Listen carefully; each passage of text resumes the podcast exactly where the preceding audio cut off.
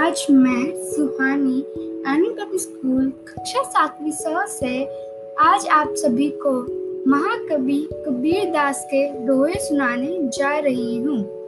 पहला दोहा, जाति न पूछो साधु की, पूछ लीजिए ज्ञान।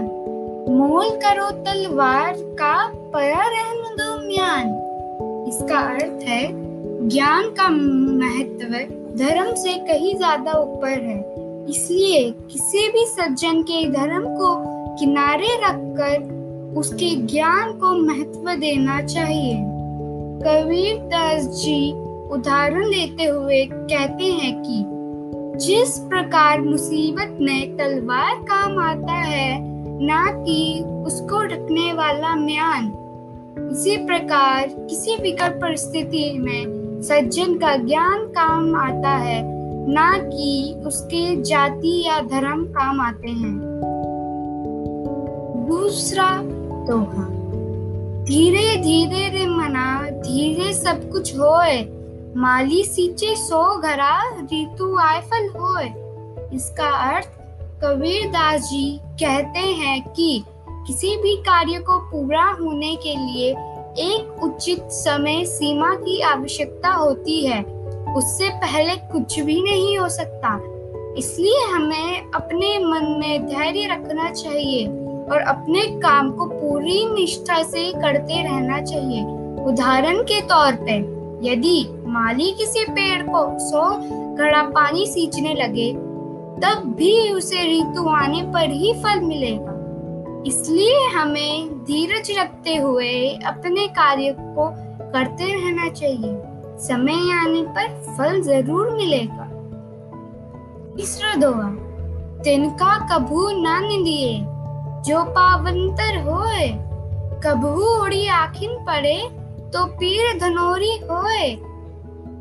कबीर जी कहते हैं कि हमारे पाँव के नीचे जो छोटा सा तिनका दबा हुआ रहता है हमें उसकी भी कभी निंदा नहीं करनी चाहिए, क्योंकि यदि वही छोटा तिनका उड़कर हमारे आँखों में आ गया तो अत्याधिक पीड़ा का कारण बन जाता है।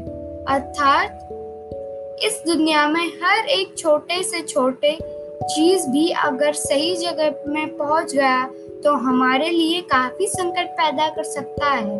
इसलिए हमें किसी भी निंदा नहीं करनी चाहिए। वो छोटा हो या वो बड़ा? चौथा दोहा लूट सके तो लूट ले, राम नाम की लूट। पाछे फिर पछताओगे, प्राण जाए जब छूट। इसका अर्थ है, कबीर जी कहते हैं कि जब तक तुम ज़िंदा हो, ईश्वर का नाम लो उसकी पूजा करो, नहीं तो मरने के बाद तुम्हें पछताना पड़ेगा।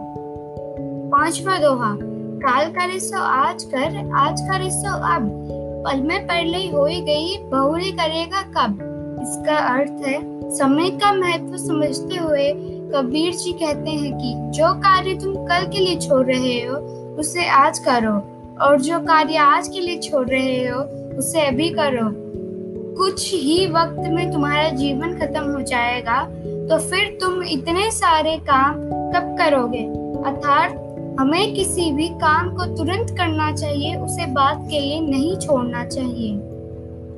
धन्यवाद।